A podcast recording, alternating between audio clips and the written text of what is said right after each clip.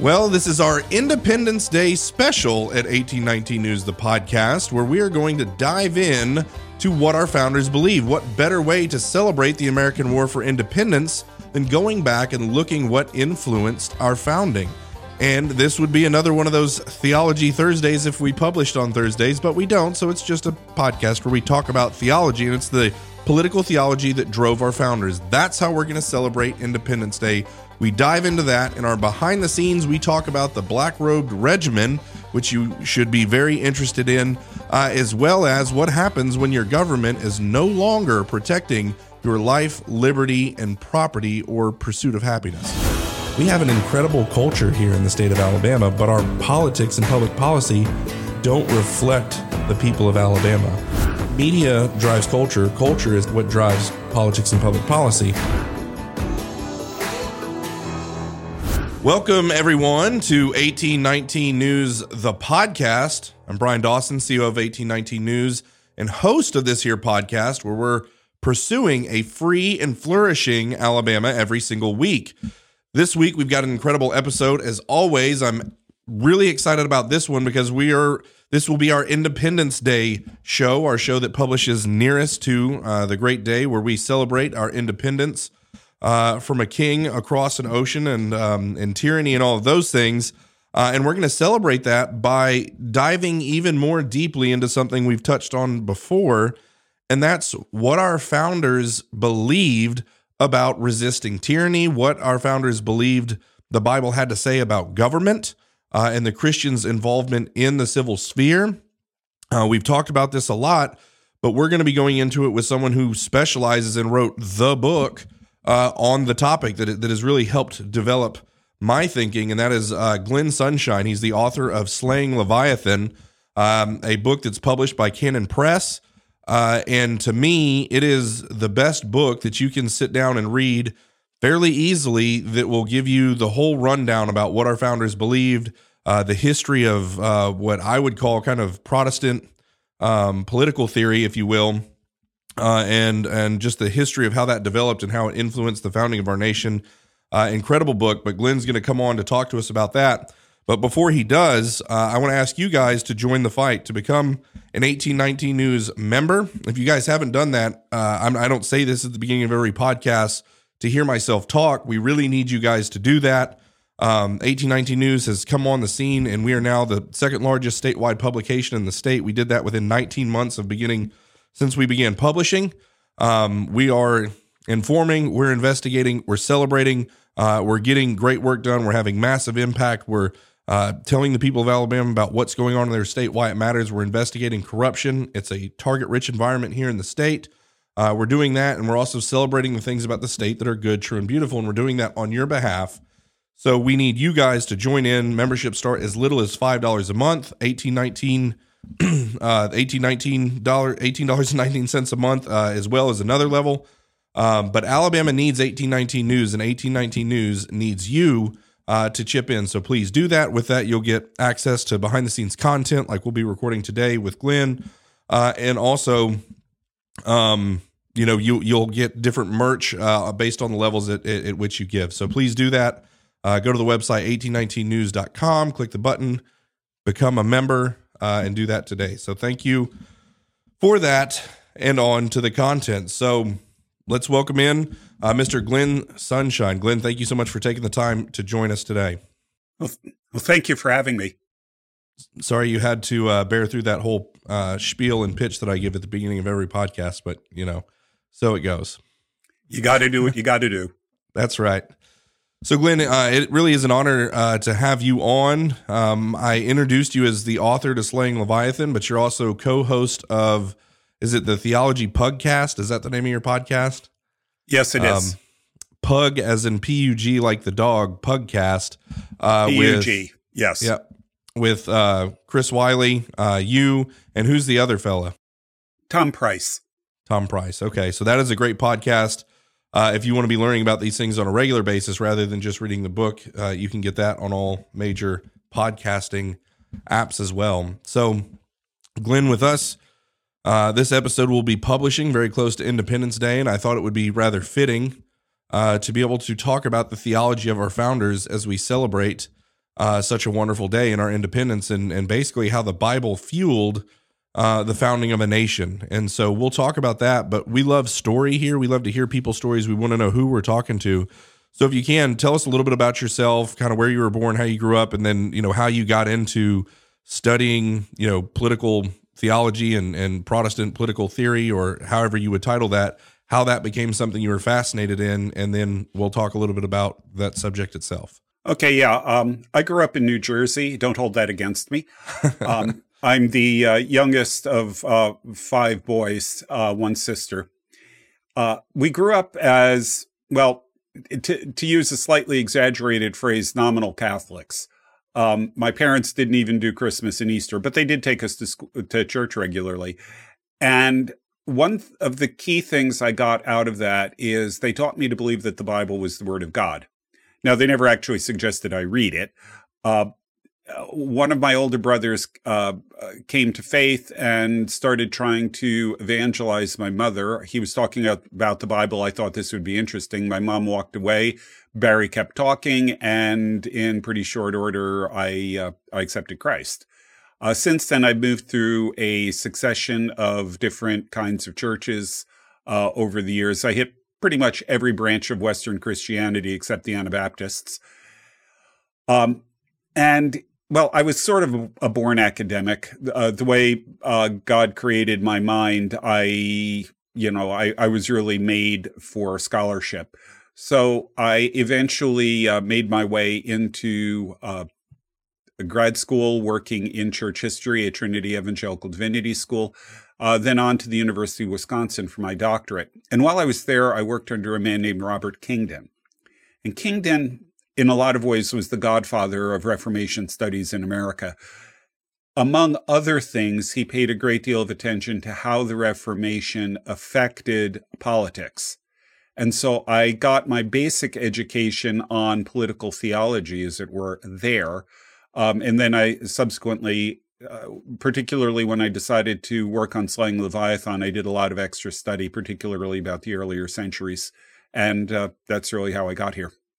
That's awesome.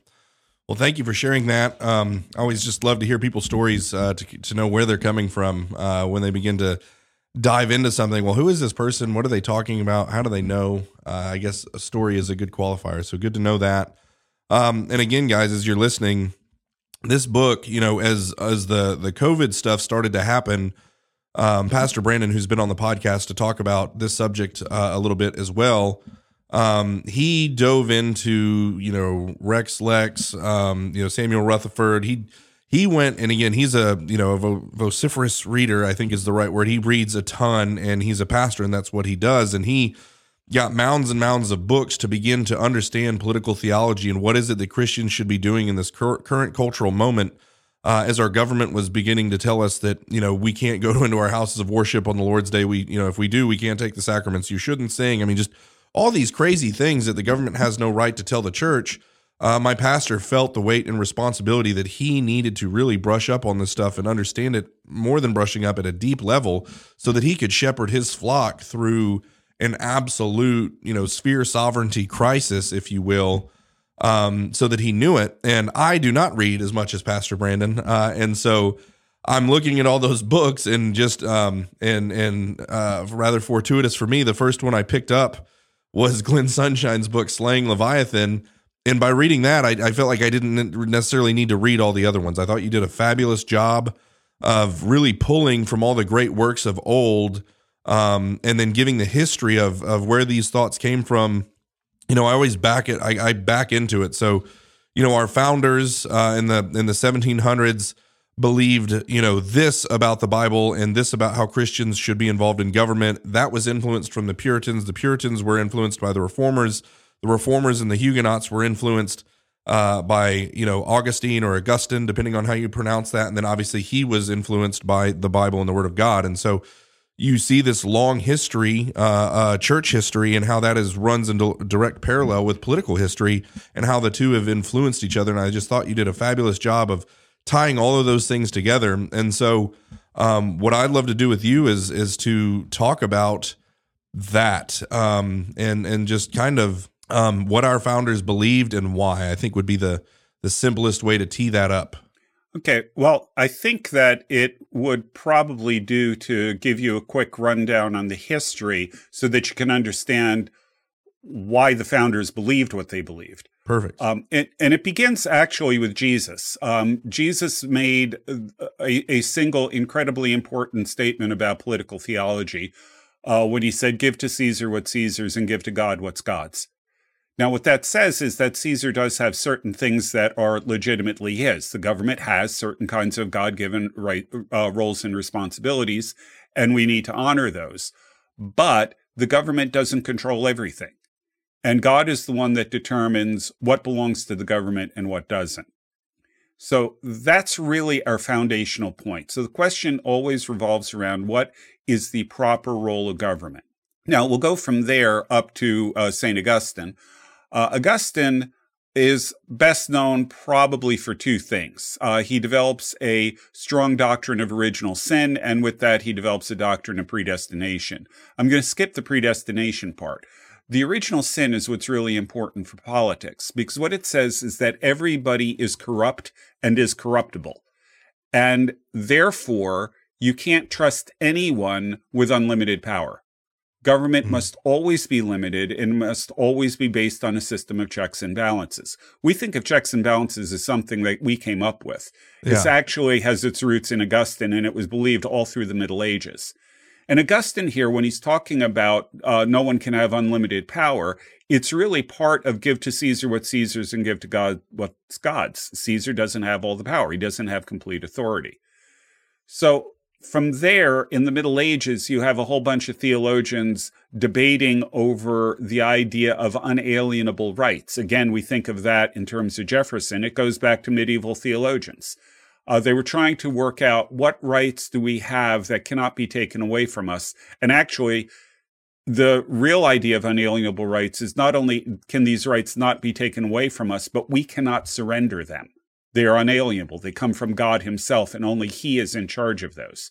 Yeah. And through the Middle Ages, you get, well, first of all, the idea of life. God gave that to us in the garden, so we can't arbitrarily take human life.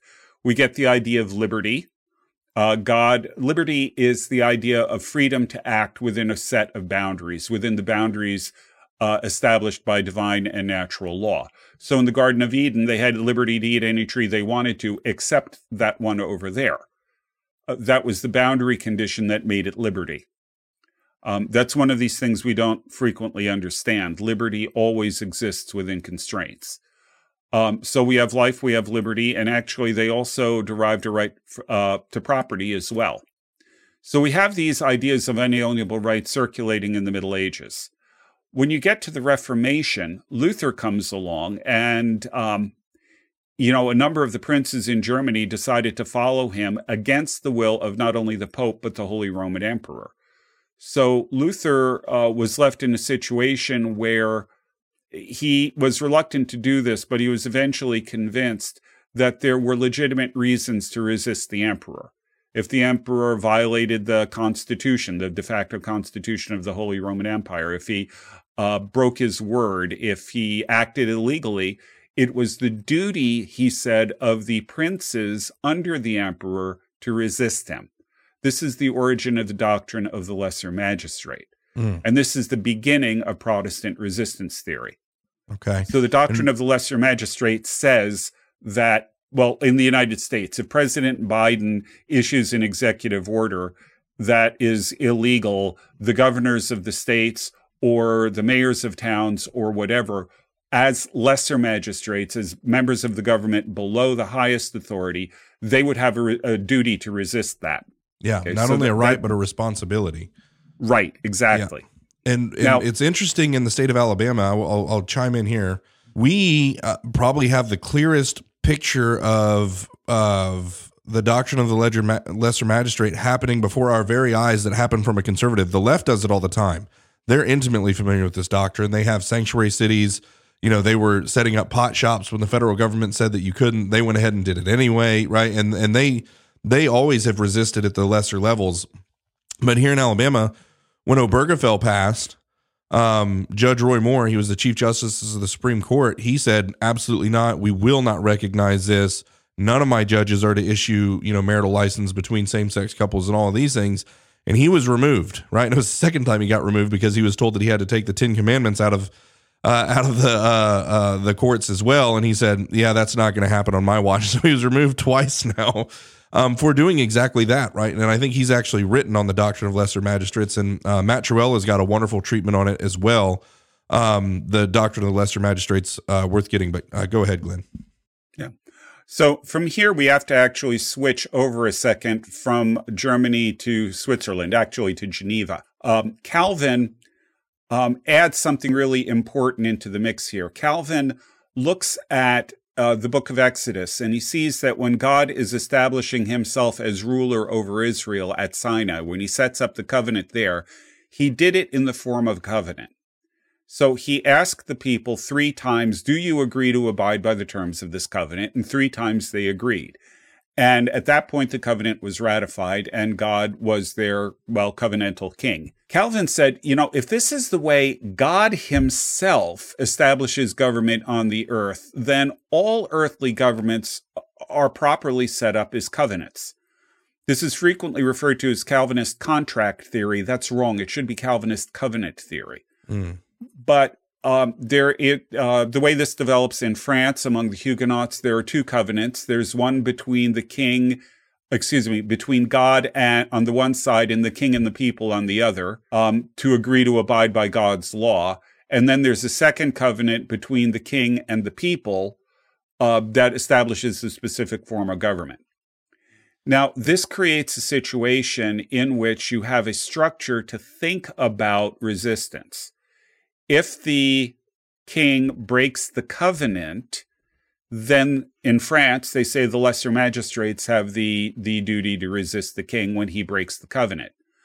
Now, when you cross the channel to England, they're going to take this a step further. They're going to say, well, wait a minute. The covenant is between the king and the people. Therefore, you don't, it's not between the king and the lesser magistrates. So if the king breaks the covenant, the people have a direct right to resist the king. Mm. And at that point, you have all of the key elements together that'll be pulled together by John Locke and then um, adopted really in the United States. Wow. And so, and I know we're going to lose some people on this, but the the the feudalist system that's kind of where you begin to see that as well, right? The contract or the covenant between lord and vassal. What a lot of people, the only thing they see is when the vassals, the you know, there wouldn't be by definition citizens, but to help our people, our listeners, wrap their head around what we're talking about. There's the king, and then there's the people that are supposed to serve the king, who are under the king, and all you ever hear about is the the, the responsibilities of those that they have to the king. What you never really heard much about was the king's responsibility to the subjects, and right. and that is where this really began to help me understand what was Thomas Jefferson writing about, talking about when he had a long list of injuries and usurpations in the Declaration of Independence? Well, he was basically saying this is where the king has broken the covenant. The king has a responsibility to his subjects. The subjects have a a duty to um, to submit to his authority and to do these certain things. But with that comes the king's responsibility to provide for, protect, and all of these other things. And I don't remember exactly line by line what those were, but you see that in ev- every situation where God commands one person to submit to another or a group of people to submit to someone. There's that you see that when you get married, you have the father who has certain, you know, the husband, he has a, a duty to protect and provide and to teach his wife about Christ. And then he tells her, You're going to enter into this covenant and you're going to submit and you're going to be a helper to. And so you see this happening all over the place throughout scripture uh, and and they're taking that and applying it really to the government. It sounds like. Yeah, well, a, a, couple of things from here. First of all, when you look at Ephesians, uh, for example, they're the household codes, uh, the instructions of you know the responsibilities of slaves to masters, masters to slaves, husbands to wives, wives to husbands, and so on. Um, what's interesting about that is there were household codes in the ancient world as well that actually predated the ones in the New Testament. The difference between them is that the ancient household codes always talked about the duty of the subordinate to the superior. Mm-hmm. They never talked about reciprocal duties of the superior to the subordinate.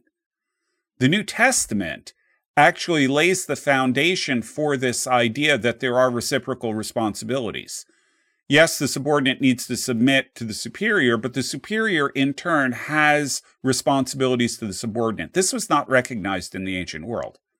Yeah. So when you get when you get to feudalism, you know, moving out of the household context, feudalism is a political system. Uh, it actually doesn't include the peasants. It's one of these things that people get wrong in technical terms. Feudalism only has to do with government. But what you've got is the king, and under the king, you have these people called vassals who are also parts of the government, and they have vassals under them, and so on. And at each level, there is an, ex- an exchange of oaths uh, between the superior and the inferior here, the lord and the vassal. Uh, the lord typically would promise the vassal uh, a grant of land, uh, the right to govern the land, uh, and protection. And in return, the vassal would promise loyalty, military service, um, and under certain circumstances, cash. Okay. Mm. But the point is that there are oaths sworn between both sides, and there are responsibilities to both sides. And if one side breaks it, uh, it well usually results in in war. Well, so I mean, go ahead. Yeah, that's an interesting parallel. It doesn't directly lead us to Protestant resistance theory, but you can see the basic ideas are floating around all through the Middle Ages. When did Protestant resistance theory, you know, and I, and I guess so you had uh, going back to the doctrine of the lesser magistrate, and we'll go to the founding. Is it something that began to grow uh, uh, and and manifest itself in different ways that we can kind of go back and look at? Yeah, well, it starts off with um, a, thing called the Schmalkaldic League, which was a bunch of Lutheran princes inside the Holy Roman Empire that set up a mutual defense pact uh, against the emperor if the emperor should try to stamp out Protestantism. Uh, they came to Luther asking his blessing, and Luther said, No, I can't do that because of Romans 13. Um, they then sent in some lawyers to argue with Luther, which was probably a smart thing to do. Um, and the mm-hmm. lawyers pointed out that the constitution of the Holy Roman Empire uh, had the emperor as an elected position. And since he was elected by the princes, the princes had a duty to oversee him. And thus, well, this leads you directly to the, the argument for the lesser magistrate. So that's how it begins. When you get to France, um, you've got Calvin's influence on covenant stuff going on here. Uh, when it gets to France, what you see happening is during the wars of religion, where the uh, the, the Catholic monarchy was trying to stamp out the Protestants. Uh, they develop this further. They adopt the basic ideas there, but they they sharpen it and develop it further. And then, like I said, it crosses the channel, and in England, you get this uh, this idea of it moving from the lesser magistrates to the people. Moving ahead from there, skipping a lot of stuff in between, what you see happening with John Locke um, in his two treatises on government is he combines all of these different threads the idea of limited government, the idea of unalienable rights coming from the medieval theologians, the idea of, uh, well, Protestant resistance theory, uh, it, rooted in the people rather than in the lesser magistrate, and the idea of government as, well, he secularizes Calvin's covenantal idea to contract theory. So he synthesizes all of this and says that, okay, government consists of a contract between the king and the people, or between the government of whatever form it takes and the people. Um, if the king or uh, or the government breaks the covenant or breaks the contract, then the people can consider that contract dissolved and they have the right to rebel and to replace the government with another one more to their tastes. Breaking the covenant, by the way, the government's primary purpose is to protect people's unalienable rights of life, liberty, and property. So if the government violates those, um, it's breaking it's breaking the covenant at a very fundamental level, and therefore you have the right of rebellion and replacing the government with one that you think is more suitable to your interests. Now, that crosses the Atlantic Ocean with Thomas Jefferson. If you read the preamble to the Declaration of Independence, especially if you see it punctuated correctly with a comma at a critical point rather than a period. What you have is a very concise summary of Locke's entire theory of government. You know, put in a nutshell. The only change is that Jefferson uh, switched right to property to uh, right to the pursuit of happiness. Mm-hmm. And that in turn comes from bringing Aristotle in. Um, Aristotle believed that the goal of life, the purpose of life, was to strive for a state that he called eudaimonia, uh, which really refers to a life well lived, uh, a, a, truly good life, uh, fulfilled life in every sense of the word. Um, that w- that term eudaimonia was translated into English frequently as happiness. So when Jefferson says pursuit of happiness, what he's saying is that the government can't take away the people's the the people's right to the purpose of their their own existence, mm. which is to achieve the state of eudaimonia. It's also worth noting that to Jefferson, the only way you could achieve eudaimonia is if you had property, mm. because you needed you needed the resources to give you the leisure to pursue this higher uh, a higher form of, of uh, lifestyle. Interesting. So so he sort of sneaks property in the back door, but he connects it into Aristotle's ideas there. Hmm. Okay, so um, we see that kind of formulating with um, with Jefferson, uh, with Locke. Um, there's much to say. A lot of people say that you know, oh, uh, Benjamin Franklin was a deist. Thomas Jefferson cut up things out of his Bible, and all of these other things, what would you say was the the overall general understanding of government, the need for God? I mean, there's there's so much evidence that you find where I forget who says all of it, but it's like you know, no, the basis of freedom is a moral people, and you can't have a moral people, a moral citizenry without a religion, and there's no better religion than Christianity or something to that effect. Um, and that was from one of the deists, supposedly. Can you talk about that? Yeah. Um, I would not. Well, let let me just comment on Jefferson. Sure. Uh, not Jefferson. Uh, Franklin. Uh, okay. Uh, I actually quote this on several pages in Slaying Leviathan. Um, a deist says, starting on page 176, if you have the book, a deist right. says that God does not intervene in the world. God created the world. Basically, he kickstarts it and then he sits back and doesn't do anything with it. Franklin argued, I, I won't read it. It's, it's, it's really long, but Franklin argued that when you look at the revolution, you can see the hand of divine providence all over the place. And the only way the revolution succeeded, according to Franklin, was because people put in a lot of prayer. And he therefore recommended that the uh, Constitutional Convention, which was stuck at a number of points, begin all of their sessions with prayer. That's not a deist. Yeah. Deists don't do that. If he is a deist, he's a very bad deist. now, this doesn't mean he's a Christian. Yeah. Um, Jefferson's, uh, Jefferson was a Unitarian rationalist. Again, he's frequently described as a deist. He wasn't. He was a Unitarian rationalist. Um, uh, he commented at one point that when I consider that God is just, I and and judges people, I tremble for my nation. Yeah. So he saw God not as a deist would see him, as one who intervenes and enforces justice. Now, he wasn't an evangelical Christian by any stretch of the imagination, but there is a religious uh, commonality, even, even with people that you wouldn't expect it. Uh, overall, all of the founders really had a, a, a sense of, of God's existence, um, a sense of natural law, morality, um, a sense of, of justice and all of these kinds of things that was just uh, well they came out of a christian culture and even where they turned away from christianity they still retained a great deal of christian ideas of virtue and so on. So um, the founders were not by any stretch all deists. Many of them were were firm christians. Yeah. Um, and you, you have sort of a split between the two.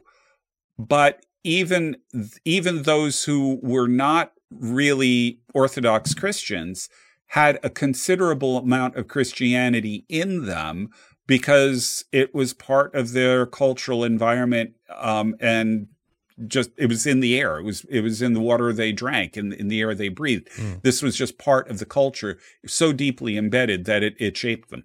Yeah. And I mean, we're still in, in uh, the reserves are running dry, but we're still, you know, our nation, the, the thriving pieces that are left of our nation is thriving from borrowed capital from Christendom still, right? The only things driving our country forward uh, are the remnants of Christianity and, and Christendom uh, when we were a nation that acknowledged God. Um, and, you know, and, and that's obviously uh, sorely lacking uh, now.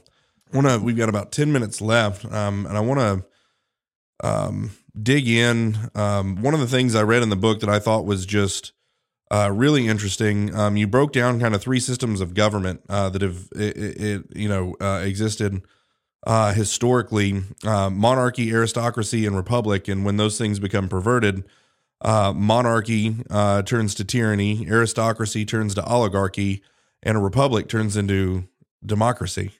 Right. And so democracy is worshipped in this this country. And again, you know, and it and it shouldn't be. And it's this idea of, you know, who should vote and, and all of these different things. And talk a little bit about that. I mean, I think it's really easiest easy for us to see a monarchy when a when a monarch begins to uh, govern and legislate or rule in such a way as to to fatten his pockets and to serve his needs and desires over that which who he's covenanted with to provide for uh, he's now turned into a tyrant. And I would say that's what happens in uh, in a household or you know in, in other places where you have someone who begins to rule in any which way that's for their their own benefit rather than those under their care. They become tyrants. Uh, and aristocracy. Um, you could make the argument that a natural aristocracy is always going to exist, um, but what made America unique is that anyone could rise to the level of being an aristocrat. If they were born poor, they could still heighten themselves to be in kind of an, uh, an aristocratic state. Well, the aristocracy has a responsibility for those who are under them.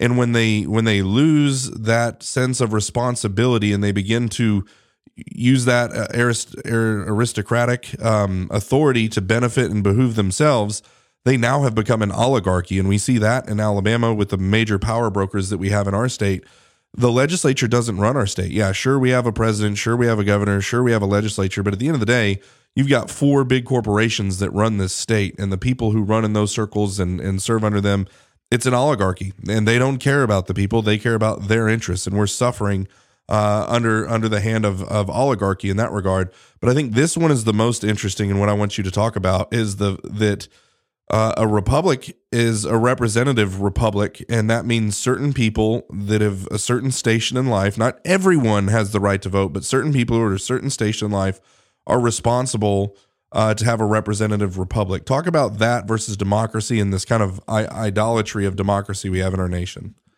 Okay, yeah. Um, the analysis here of the three forms of government comes from Aristotle. Um, and he, it, in particularly in terms of democracy, he had direct experience of what happens when you have a democracy. You know, we praise Athenian democracy as this great, wonderful thing. Aristotle saw it in action, and he he condemned it as degenerate. So that's worth considering here. So, yeah. so what's the difference between a republic and a democracy? Um, a republic is government by representation. Um, it doesn't have to be elected representation. It can be representation done like in medieval republics. It was done through guilds. The guild masters represented the guilds and their members uh, on the city councils. As long as it's representative, it's it's a republic. Um, we have what you could arguably call a democratic republic in that we have elections, um, and there's a very wide franchise in the country among citizens. Um, a democracy is not rule through representation uh, a democracy is direct rule by the people. So um, you uh, you know basically it, it's sort of an extreme form of populism. Whatever the people want, the people get. Yeah. And the problem with this is, um, well, for example, in Athens. Well, no, let, let's hold off. Let's explain the problem and then look at the example. Okay. Uh, the problem is that the the the people, the demoi, of the democracy, the demoi in Greek. It can also be translated the mob. Um, the, the, the, demoi in, in, in, Greek, the, the just sort of general run of the people, um, Aristotle was afraid that they would be ruled primarily through emotion and not through reason. Yeah. And that you would get a mob ruler, Greek demagogue, who would come up and could sway the passions of the people whichever way he wanted to, and the people would just follow. Um, you know, th- this has been studied over and over again with with mob psychology, the madness of crowds, all of these kinds of things. People don't act the same way in large groups as they would as individuals. Yeah. And so, if you get the demagogue who can sway the passions of the people, they can make really, really bad decisions because you need to use reason, you need to use your mind to come up with uh, proper policy, uh, proper laws, those kinds of things. In Athens, the way this works out during the Peloponnesian Wars is there were uh, there was at least one general who had lost a battle, and the people of Athens were so angry at him losing this battle that they condemned him to be executed. Mm. Because what the people want, the people get. Yeah. It's worth noting that I, I think our government is, well, in theory, our government is set up with uh, a monarchical principle. Oh, each of these governments has its strengths and weaknesses. Our government is set up in principle with with the the president uh, occupying the monarchical principle, the Senate occupying the oligarchic principle, and the House uh, as the representatives. It's called the House of Representatives. Okay, yeah. so that's the Republican principle.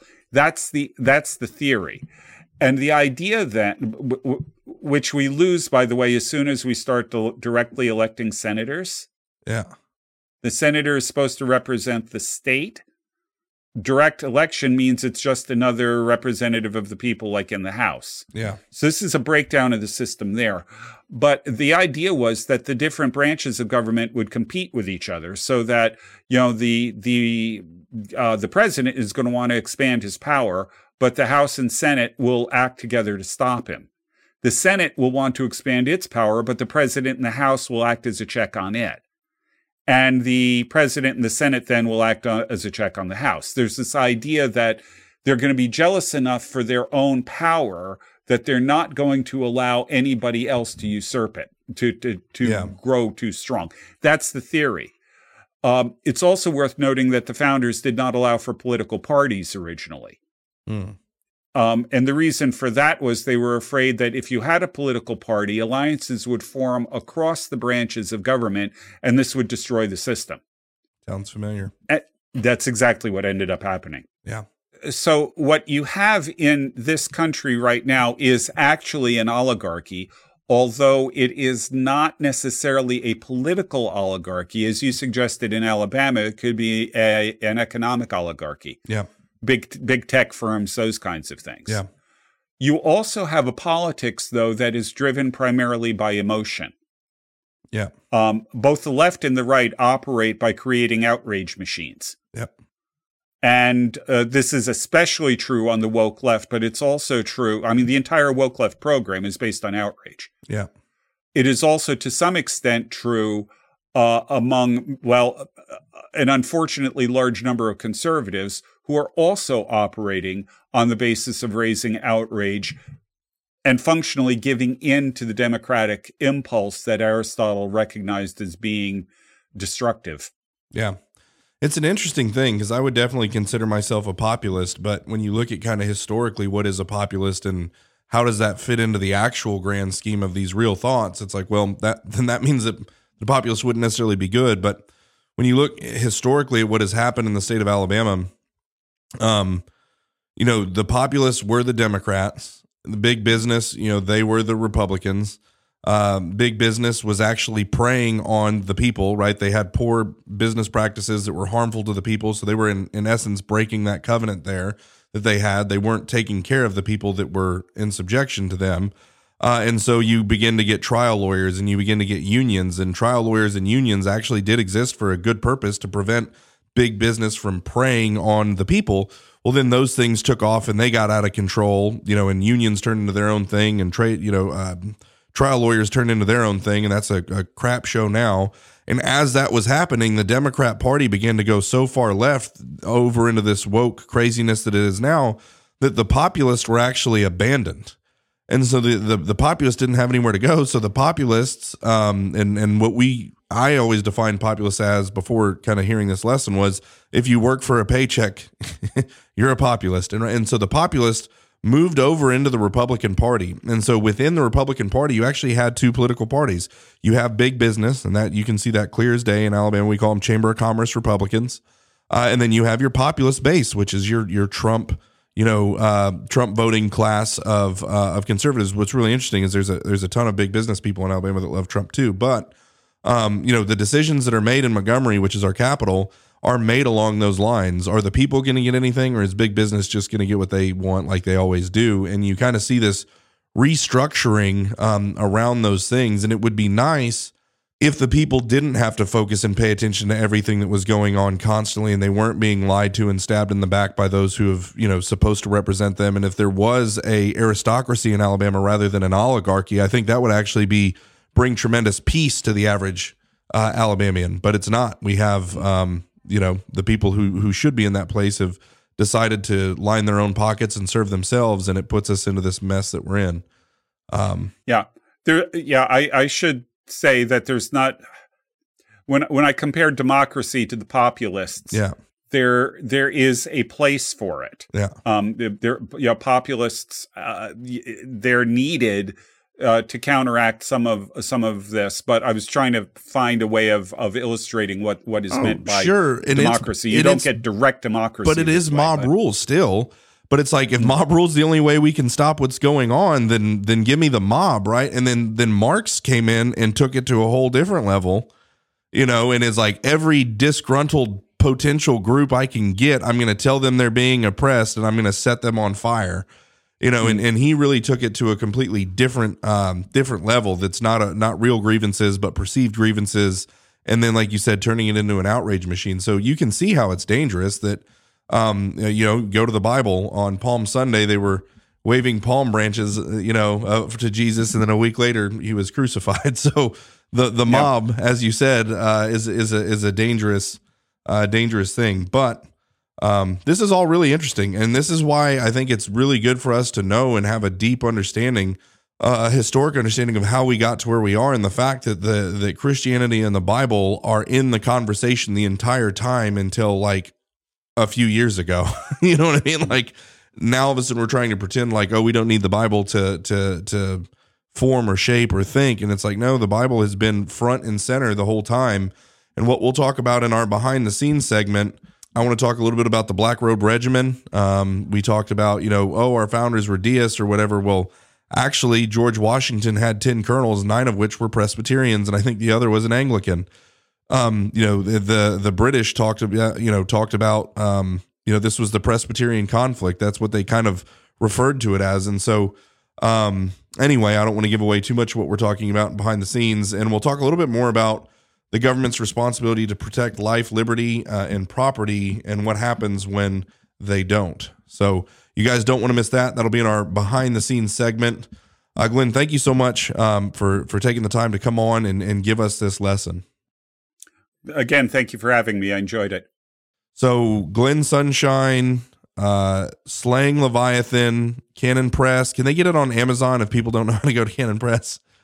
Yes, you can get it on Amazon. I would encourage you, however, to pay just a little more and get it from Canon. I'd rather have them make the profits than Amazon. yeah.